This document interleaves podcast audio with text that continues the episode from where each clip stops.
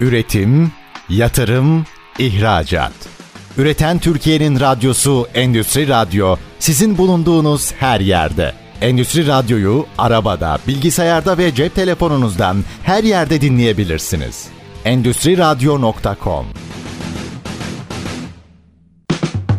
Çetin Ünsal'ın hazırlayıp sunduğu İşte Bunu Konuşalım programı başlıyor.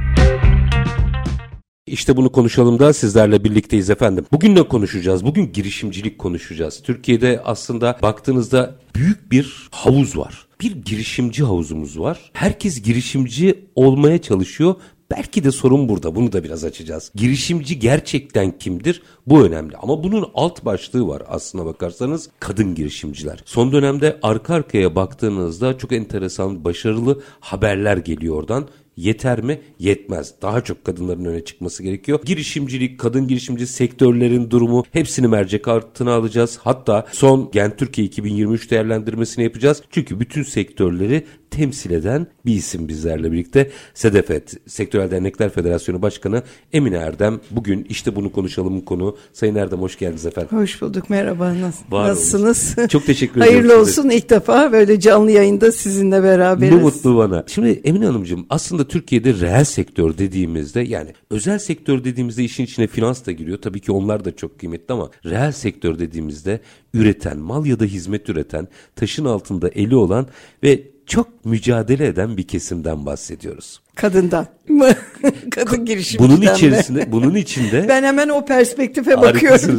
Bunun içinde kadın girişimciler son dönemde çok dikkat çekiyorlar. Yani yönetim kurullarına daha çok girdiklerini görüyoruz. Fark yarattıklarını görüyoruz vesaire. Fakat genel bir fotoğrafı çekerek başlayalım mı? Ne durumdayız? Şimdi Çetin Bey aslında baktığınız zaman özellikle toplumdaki sosyal konumu, finansal konumu, aynı zamanda ekonomik yaşama katılımı konusunda kadınların daha kat etmesi gereken çok mesafe var. Onu özellikle vurgulamak istiyorum. Biliyorsunuz ben geçtiğimiz Haziran ayında Kagider Başkanlığını, Türkiye Kadın Girişimciler Derneği Başkanlığını devrettim. Ve çok Orada- emeği vardır Kagider'in kadın E, girişimciliğinde. Çok. Şimdi böyle baktığınız zaman 2002 yılında Kagider kurulmuştu. O zaman yüzde dörtlerdeydi kadın girişimcilik oranı. Enteresandır pandemi döneminde yüzde on dörtlere kadar bir evrildi. Tekrar şimdi bir düşüşe geçti. Ondan da bahsederiz belki. Tabii Burada aslında girişimcilik de iş gücüne katılım oranı da hepsi bunların birbirine paralellik gösteriyor. Şimdi dünya trendlerine gelişmiş ülkelere baktığınız zaman neredeyse yüzde yetmiş oranında iş gücüne katılım kadınlarda.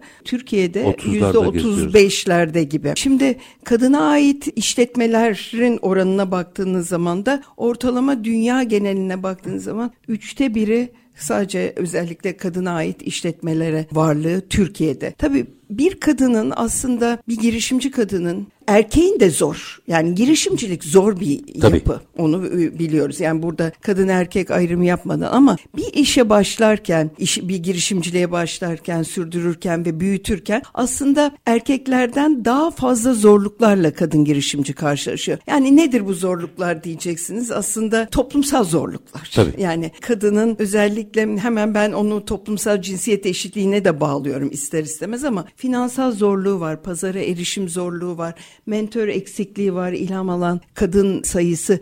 Evet sizin de ifade ettiğiniz gibi çok arttı ve biz de bunları görünür kılmak için büyük çaba sarf ediyoruz sivil inisiyatifler.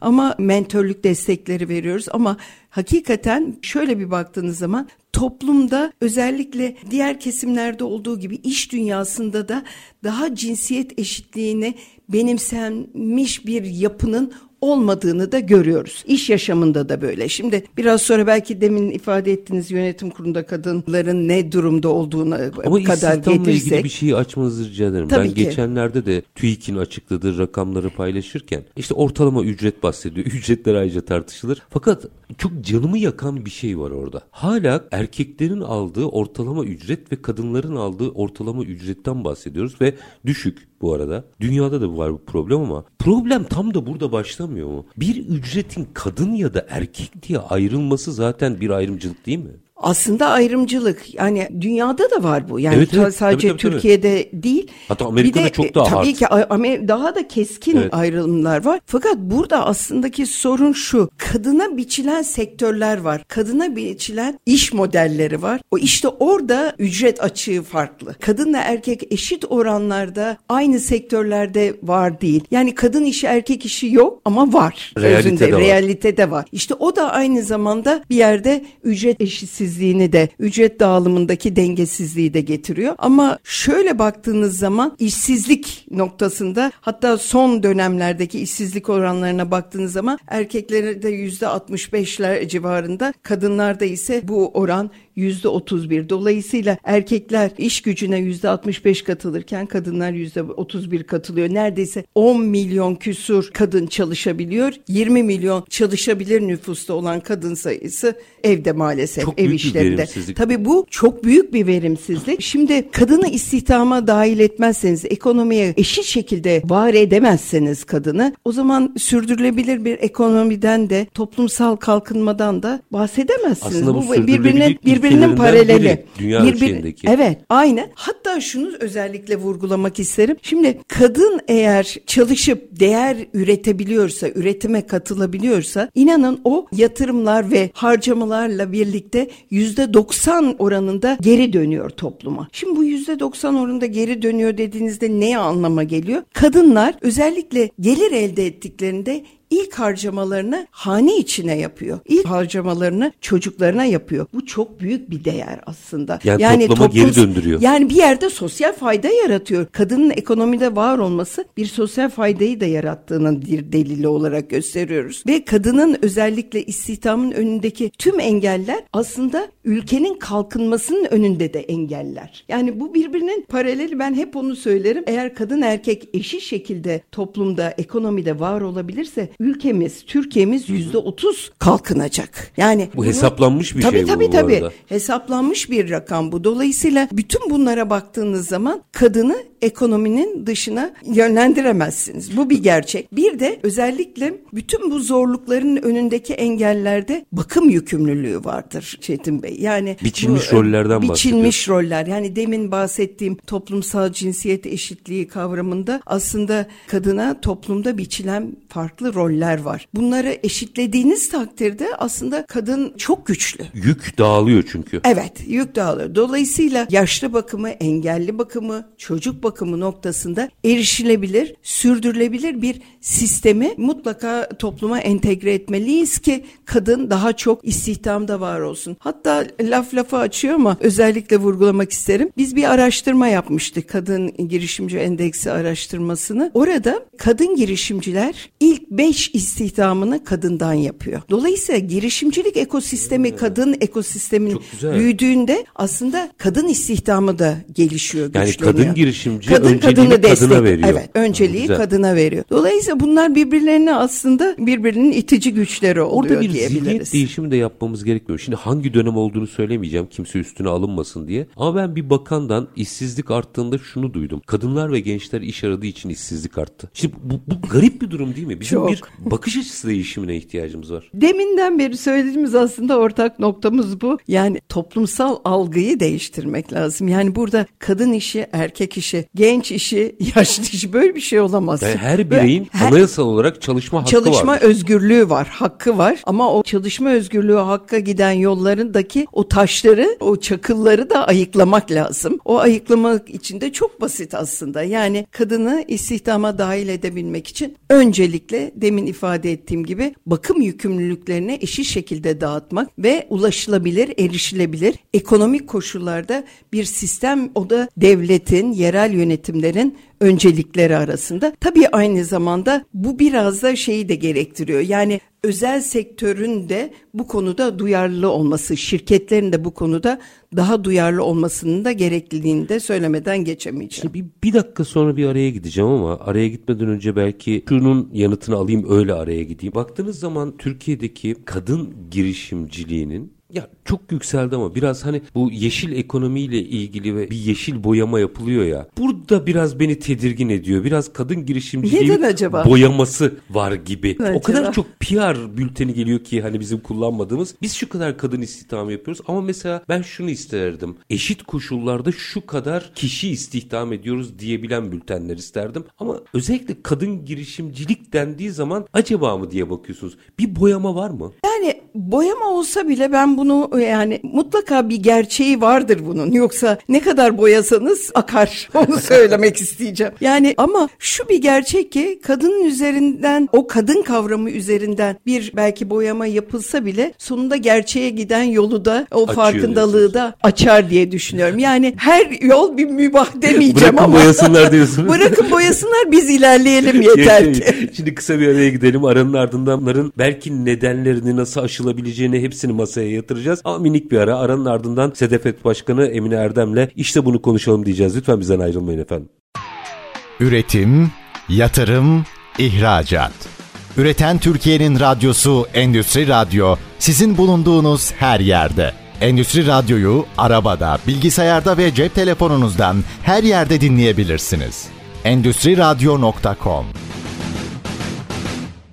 Kısa bir aranın ardından işte bunu konuşalım demeye devam ediyoruz efendim. Konumuz Sedefet Başkanı Emine Erdem. Girişimcilik ama özellikle kadın girişimciliğini konuşuyoruz. Şu vurgunuz çok önemliydi bence. Bir kadın girişimci aynı zamanda kadın istihdamını da olumlu yönde tetikleyen en önemli unsurlardan biri haline dönüşüyor. Rakamlar, araştırmalar bize bunu gösteriyor. O zaman belki şurada bir adım geri atıp şuna bakalım. Bu girişimci, kadın girişimciliği ve istihdamı ayırmak istemiyorum. İkisini engelleyen unsurlar neler? Aşmamız için ne yapmamız gerekiyor? Bunu da açalım isterseniz. Aslında bütün o kadının önündeki yani erkeklerin karşılaşmadığı sistematik yapı var. Az önce de ifade ettiğim gibi yani bu sosyal olsun, ekonomik olsun, kültürel olsun, e, yasal eşitsizlikler olsun. Aslında kadınlara verilen hukukta haklar eşit ama bunu eyleme geçirirken ve toplum algısını yönetirken burada bir çıkmaza giriyor kadın. Yoksa bütün bu sistem aslında eşitlikçi yapıyı sağladığımız takdirde istihdamda da girişimcilikte de hiç sorun olmayacak. Kadının ve erkeğin ayrışması diye bir şey söz konusu olmayacak. Şimdi şuna bakıyor Çetin Bey ben bununla ilgili çok çalışma yaptık. Mesela tedarik zincirlerine daha çok kadının e, özellikle kadın girişimcilerin işletme sahibi kadınları daha öncelik liyakat ve yeterliliği olduğu sürece biraz farkındalığı kılmak gerekiyor. Bununla ilgili özel sektörle çok çalışmalar yaptık. UN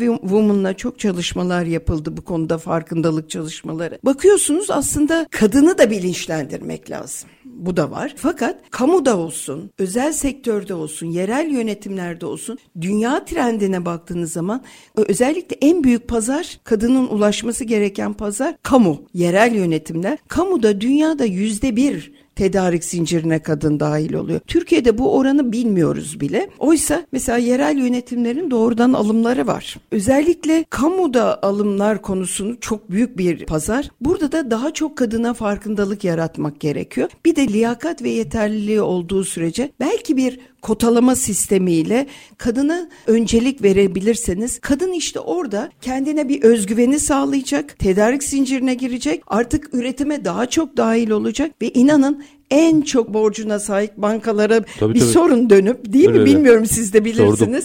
özellikle teşvik alan kadınlar, kredi alan kadınlar, borcuna sadık olan kadın özellikle kadınlar yine bunu da ön planda özellikle banka yöneticileri de söylüyor. Dolayısıyla tedarik zincirlerine kadınları dahil ederseniz bir motomuz vardı bizim hala bunu da söylemeden geçemiyorum. Kadından almalı, memleket kazanmalı. Hakikaten kadını kalkındırmak için onların ürün yelpazelerine dahil etmemiz şart. Bunun için ayrıcalık belki de gerekiyorsa da bunu da vermek gerekiyor. Yani oradaki yapıda mesela aynı şeyi deprem zamanında yaşadık. Özellikle o bölgedeki kadın üreticilerden ne kadar çok alabilirsek aslında göçü de engelleyeceğiz. Çünkü kadın göçtü demekle aslında aile göçüyor ve oradaki sistem de göçüyor. Biz de onun için özellikle kadın kooperatiflerinin güçlendirilmesi, kadın üreticilerin, emekçilerin güçlendirilmesi için hakikaten bir farkındalık farkındalığı yaratmaya çalışıyoruz. Özel sektöre bu konuda hakikaten bir baskı unsuru oluyoruz. Sizler kanalıyla da bunu kamuoyuna duyurabiliyoruz. Yani bunu özellikle vurgulamadan geçemeyeceğim. Kadını kalkındırmak için pazara dahil etmek lazım. Kamu pazarına, yerel yönetimlerin pazarına, özel sektörün tedarik zincirlerine mutlaka kadını dahil etmek gerekiyor. Anadolu'da illere gittiğimizde biz hep kadın kooperatiflerini özel ziyaret ederiz. Müthişler. Çok.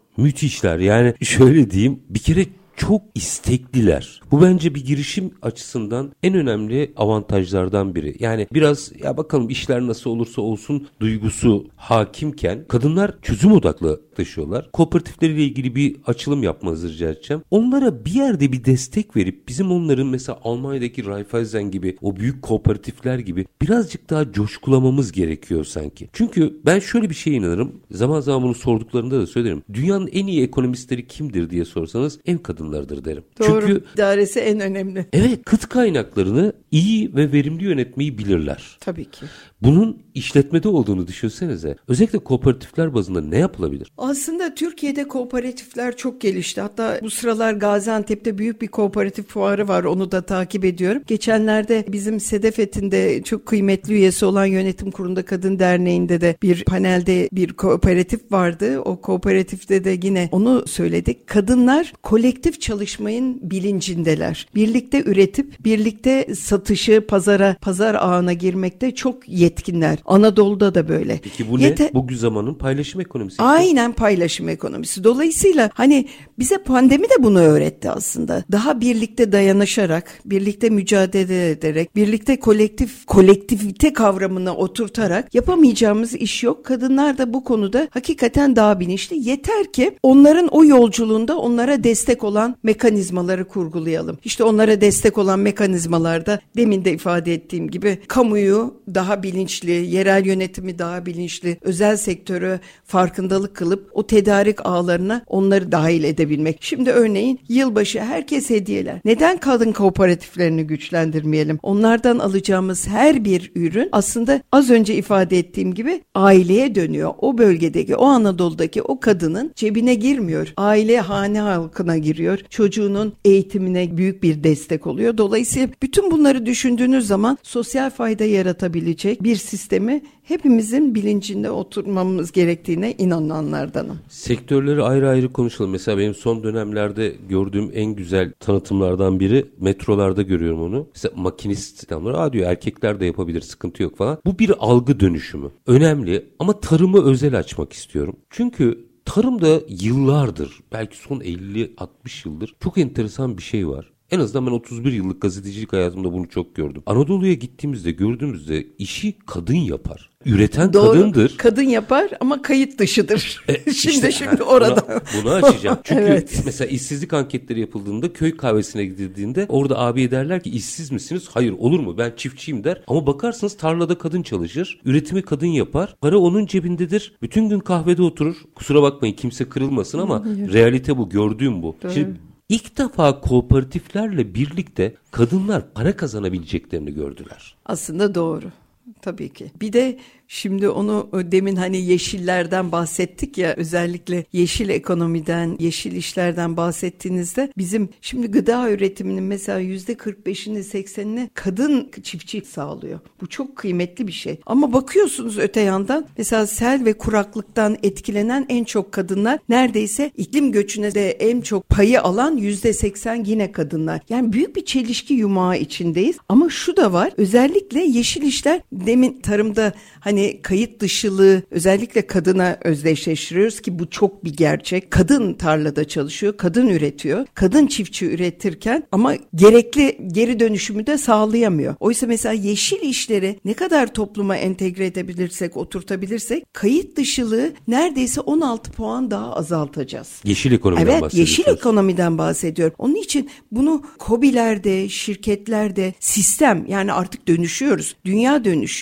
Mutlaka bunu bunu sistemimize oturtmak zorundayız. Evet kayıt dışılığını özellikle kayıt dışılığını azalttığı gibi 4,5 milyon kayıt dışı çalışanın kayıtlı istihdama dahil edebilecek bir mekanizma yeşil işler. Burada da en büyük etken kadını dahil edebilmek. Kadın eğer bu sisteme dahil olabilirse kadın duyarlılığı var bir kere. Bunu hepimiz biliyoruz. Ürettiği iş hacmiyle olsun, iş etiği olsun kadına çok yakışıyor. Bütün bu sistemin içine entegre olmak. Dolayısıyla yeşil işler özellikle iklimden krizlerinden en çok etkilenen yine kadınlar. Bunu da görüyoruz. Dolayısıyla bütün kadın istihdamını eğer bu sisteme dahil edebilirsek kadın kalkınacak, ülke kalkınacak. Dünya zaten bu e, noktada bu dönüşümün içinde gidiyor. Bunu dünyada da görüyoruz. Ben Dünya Kadın Girişimciler FCM'in de yönetim kurulundayım. Sürekli yeşil ekonomi konuşuluyor artık. Yani dolayısıyla ülkemizde bundan bağımsız hareket edemez. Ülkemizde bundan bağımsız istihdam politikaları geliştiremez. Dolayısıyla kadını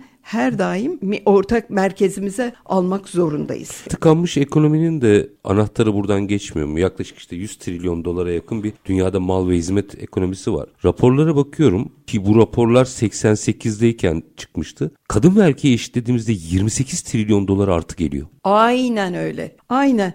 Çok burada yani dünya çapında tabii, diyorsunuz. Tabii. Bu çok çok doğru bir şey söylüyorsunuz. Çünkü özellikle bu konuda bizler de niçin Türkiye bu 28 trilyon dolarlık bir ekonominin içine entegre olmasın, kadın erkek eşitliği sağlayabilirsek biz de aynı şekilde burada var olabiliriz. Ama işte e, baktığınız zaman aslında kadının küresel iş gücüne katılımın neredeyse yüzde 41'ini oluşturduğunu biliyoruz ama 28 e, trilyon dolarlık bir iş hacmini de yaratabileceğini biliyoruz. Türkiye'nin de bunun haricinde kalamayacağı da bir gerçek. Kalmamalı zaten. Kalmamalı. Kalmamalı. İşte kalmaması için de sadece girişimcilik ekosisteminde kadını güçlendirmek değil, kadının iş yaşamında da güçlenmesi gerekir. Demin az önce ifade ettiğim gibi şirketlerin de bu konuda farkındalığını kılmak gerekiyor. Biz geçenlerde dediğim gibi yönetim kurulunda kadın derneğiyle böyle bir oturduk bir kafa yorduk. Neden kadınlar istihdama dahil olan kadınlar dahi cam tavanları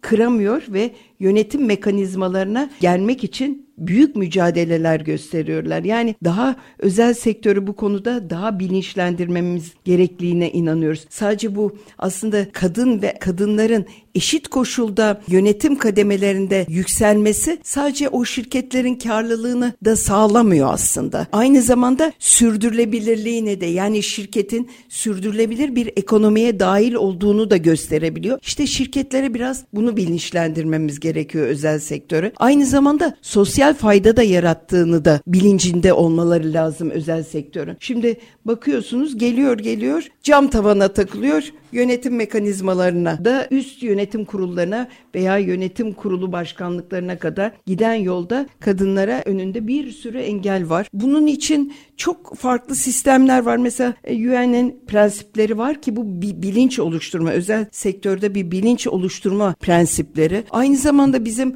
Kagider'in uzun yıllardır yaptığı ve bağımsız denetim şirketleri tarafından da yol gösterici olan bir yapı var. Fırsat eşitliği modeli sertifikası. Ama burada özellikle şirketler eşit koşullarda reklamdan tutun terfilere, terfilerden tutun verilen şirket içi eğitimlere kadar eşitlikçi politikaları sağladıkları takdirde kadının da erkeğin de aynı koşullarda yükselebilecek bir alt mekanizma çok rahat kurulabilir. Zaten şartları eşitlediğinizde aslında kadın erkek diye ayırmanıza gerek yok Hiç aslında. gerek yok. Kim liyakatlıysa o aynen, gelecek. Aynen, Bugün bahsedilen pozitif ayrımcılık makasın çok ayrım ayrık olmasından kaynaklanıyor sanıyorum değil mi? Aynen. Bu talep oradan kaynaklanıyor. Aynen, aynen doğru ifade ediyorsun. Yani yoksa kadınlar erkekler meselesi değil. Makas kapatılsın ve sonra liyakat ölçüsünde herkes yarışsın. Zaten şöyle bir şey var Çetin Bey. Yani liyakati olmayanı mış gibi yaparak bir noktaya getiremezsiniz. Kadınlar da bunu böyle istemez. Ama bakıyorsunuz girişimcilik ekosisteminde de yatırımları daha çok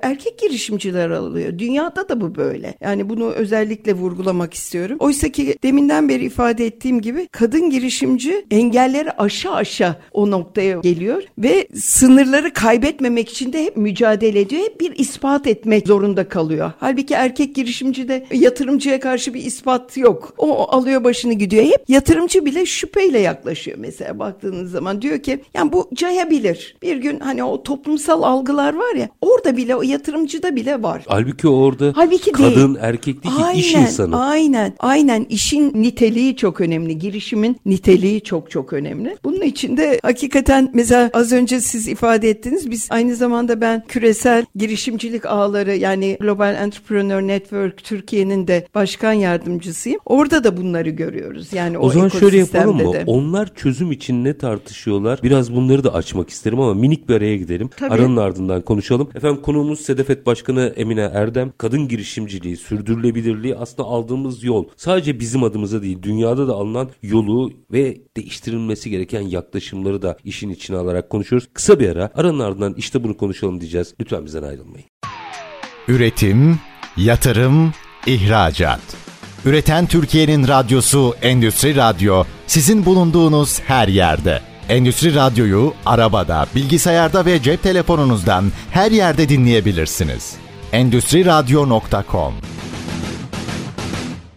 Kısa bir aranın ardından işte bunu konuşalım demeye devam ediyoruz efendim. Konuğumuz Sedefet Başkanı Emine Erdem. Girişimciliği ama özelinde kadın girişimciliği konuşuyoruz. Şimdi uluslararası üstlenmiş olduğunuz görevlerden de kaynaklı sizden birazcık bilgi sömüreyim. Orada nasıl durum? Onlar çözmek için ne yapıyorlar? Çünkü bugünün yeni ekonomisinde sürdürülebilirlik deyin bu eşitlik ortaya çıkıyor. Finans kesiminin kullandırdığı krediler şartlardan biri olmaya başladı bu. Kadın istihdamı işte veya kadına pozitif negatif ayrımcılık yapmama diyeyim gibi gibi artık yeni ekonominin olmazsa olmaz kurallarından biri haline geldi. Pratikte uygulamada orada nasıl? Aslında yani baktığınız zaman az önce de dediğim gibi yani girişimcilik zor bir süreç. Yani erkekte de kadın aslında da dünyada da aslında zor. Kolay yapılar değil ama artık dünyanın yükselen trendi girişimcilik. Yani artık inovasyondan bahsediyoruz, teknolojik inovasyondan bahsediyoruz, dijital dönüşümden, yeşil dönüşümden bahsediyoruz. Hatta bunun bir üçüncü bacağı var toplumsal dönüşümden bahsediyoruz. Bütün bu dönüşümlerden bahsederken artık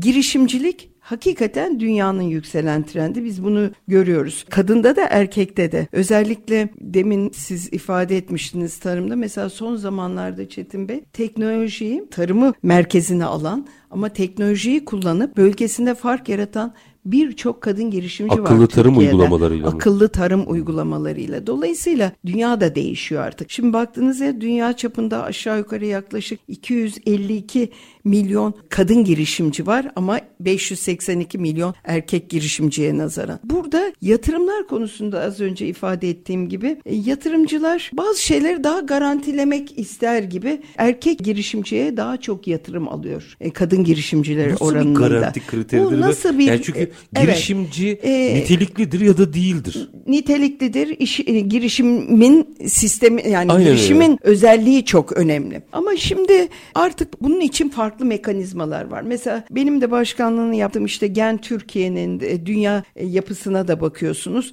Aslında dünyada girişimci sayısını hepimiz arttırmak istiyoruz. Yani dünya da arttırmak istiyor. Bu 200 ilk 200 ülkede yapılanmış bir platform bu. Büyük bir platform. Global Entrepreneur Network. 200 e, bizim e, yanlış hatırlamıyoruz. E, 2020 Aralık ayında Türkiye'de konuşlandı ve özellikle de Habitat Derneği'nin idari yönetiminde Habitat Derneği de benim aynı zamanda danışma kurulu üyesi olduğum Habitat Derneği hakikaten orada da iyi refleksleri kullanıyor Habitat Derneği alanlarında. Onun idari yönetiminde hem sivil toplum hem girişimcilik ekosisteminde çok duayen girişimciler, yatırımcıları da kapsayan, sivil toplum, girişimci sivil toplumları da içinde barındıran, akademisyenleri ve kamudan da kişileri barındıran bir yapılanma, Türkiye'deki yapılanma. Şimdi dünyadaki yapılanmaya demin onu söyleyeceğim. Belki laf lafı açıyor. Birbirleriyle iletişime geçmelerini sağlıyor bu Gen Türkiye. Dünyada da birbirlerinden çok şey öğreniyorlar. Aynı zamanda yeni pazarlara açılım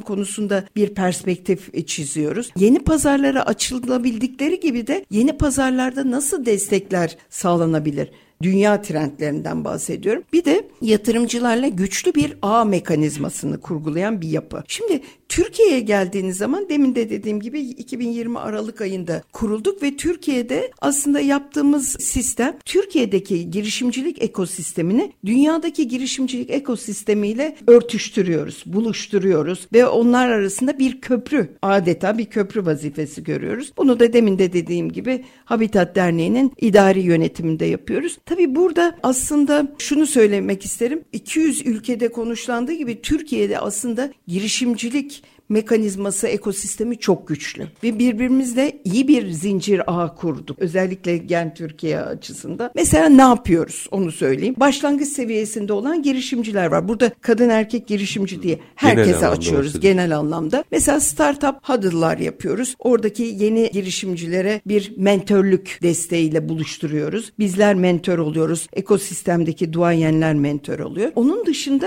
Dünya kupasına, girişimcilik kupasına bir çağrı yapıyoruz ve burada bir elemelerden geçiriyoruz. Potansiyel girişimcileri hem yatırımcılarla buluşturuyoruz hem de online eğitim kaynaklarına ulaşmalarını sağlıyoruz. Türkiye'deki girişimcilik ekosistemi. Onun için girişimciler, yeni girişimciler, scale up dediğimiz biraz daha ileri seviyedeki girişimcinin hepsinin takip edebileceği büyük bir potansiyel. Gen Türkiye ve gen dünyada da öyle. Hatta burada hem para ödülü ödülü var, hem mentörlük ödülleri var, hem eğitim ödülleri var. Dolayısıyla o bunu takip etsinler. O çağrımızı biz sosyal medyadan da, sizler kanalıyla da, medya kanalıyla da çağrılarımızda önümüzdeki 2024'te yine çağrılarda bulunacağız. Bir de siz hep bilirsiniz Kasım ayının ikinci haftasında Türkiye'de bu hep yapılırdı. Dünyada da yapılıyor çünkü. Global girişimcilik haftası var. Türkiye'de bu paralel bu konuda Türkiye'nin her bir yerinde özellikle yatırım arayan, yatırım seviyesinde olan girişimcilere Gen Türkiye olarak da biz mentörlük yapmaya çalışıyoruz. Bu da çok önemli.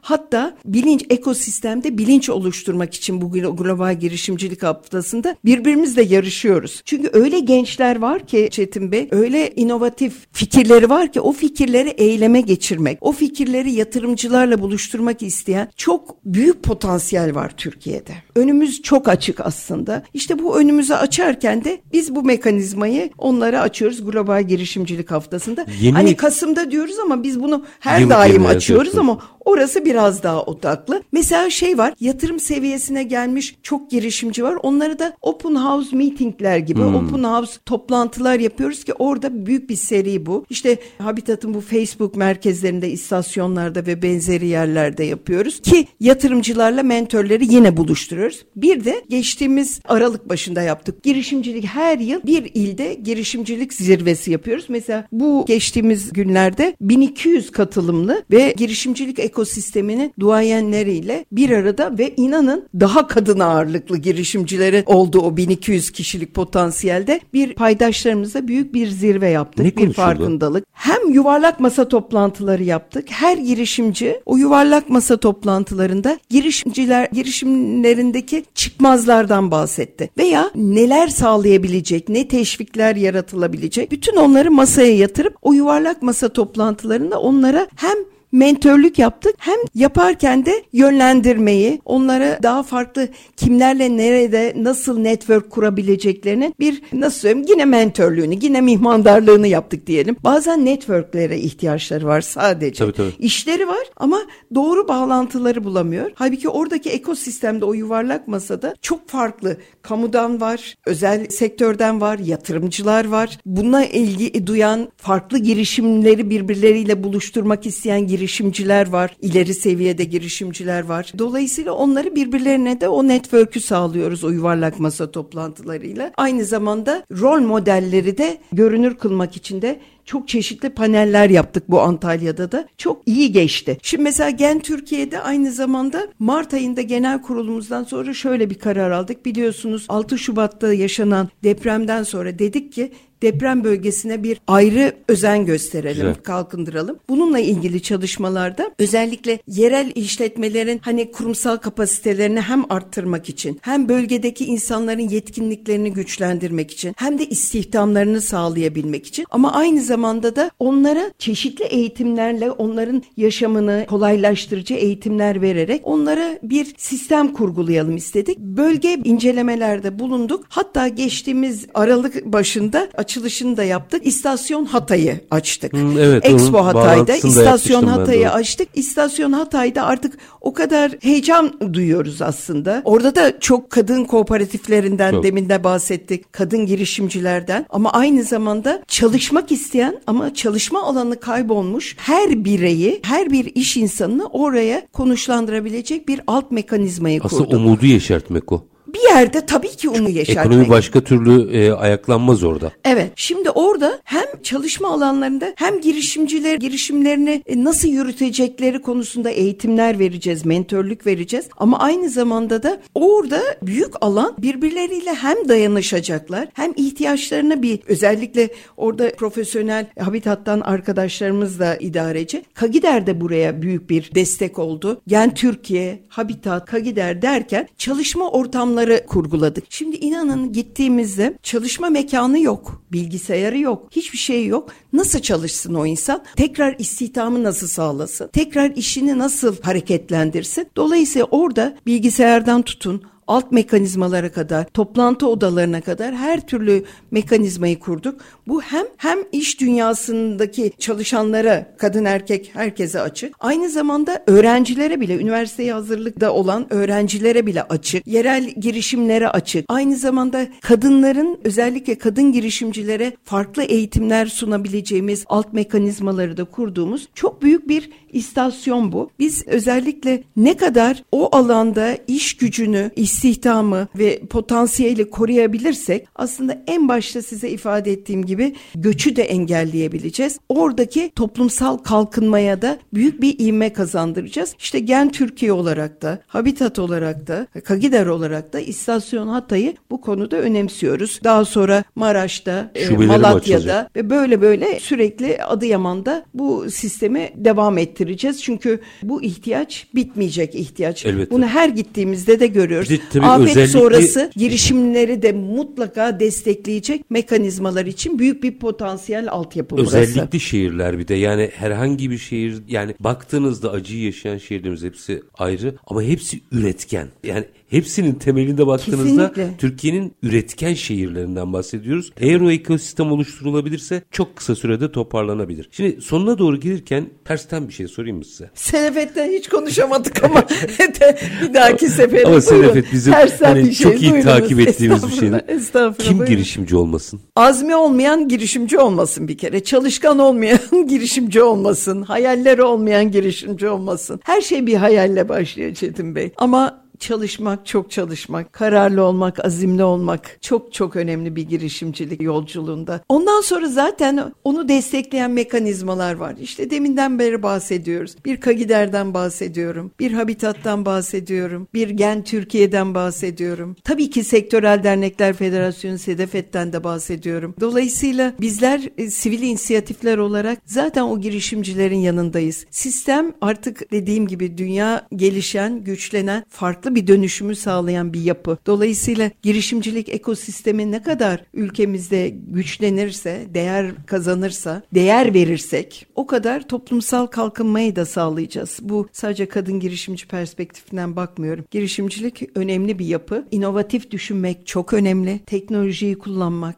dijitalleşmeyi yaşamın tam ortasına koymak. Artık bunlar da çok önemli. Yani sadece azim, çalışmak, evet hayaller ama bu arada da dünyanın dönüşümüne ayak uyduran zihniyetleri, sistemi de dahil eden kişiler bundan sonraki süreçte girişimci çok rahat olabilirler. Orada sizlerin verdikleri mentörlük çok kıymetli galiba. E, kesinlikle. Aslında çok enteresandır. Biz de onlardan çok şey öğreniyoruz. Size onu çünkü. söyleyeyim. Çünkü yani burada gençler dediğimde genç girişimcilerdi. Yani yaş olarak değil. Onların deneyimlerinden de biz de deneyim alıyoruz. Yani bazen ben şeye de inanıyorum onu söyleyeyim. Ters mentörlük sistemine de çok inanıyorum. Çünkü bazen sübjektif olabiliyorsunuz. Daha böyle dağarcığınızı zenginleştirmek için birbirimize aslında ihtiyacımız var. Bazen ben mentörlük yaptığımda bilmediğim konular var şimdi. Çok samimiyetle söyleyeyim. Ama diyorum ki bekle bunu araştıracağım ve sana tekrar geri döneceğim. Ben de çalışıyorum dersime arkadan. Bu da çok kıymetli. Mentörlük çok önemli. Yani hem kendimizi geliştireceğiz hem geliştirirken de mentimizi de güçlendireceğiz. Daha çok e, girişimciliği tam merkezimize koyacağız diye düşünüyorum.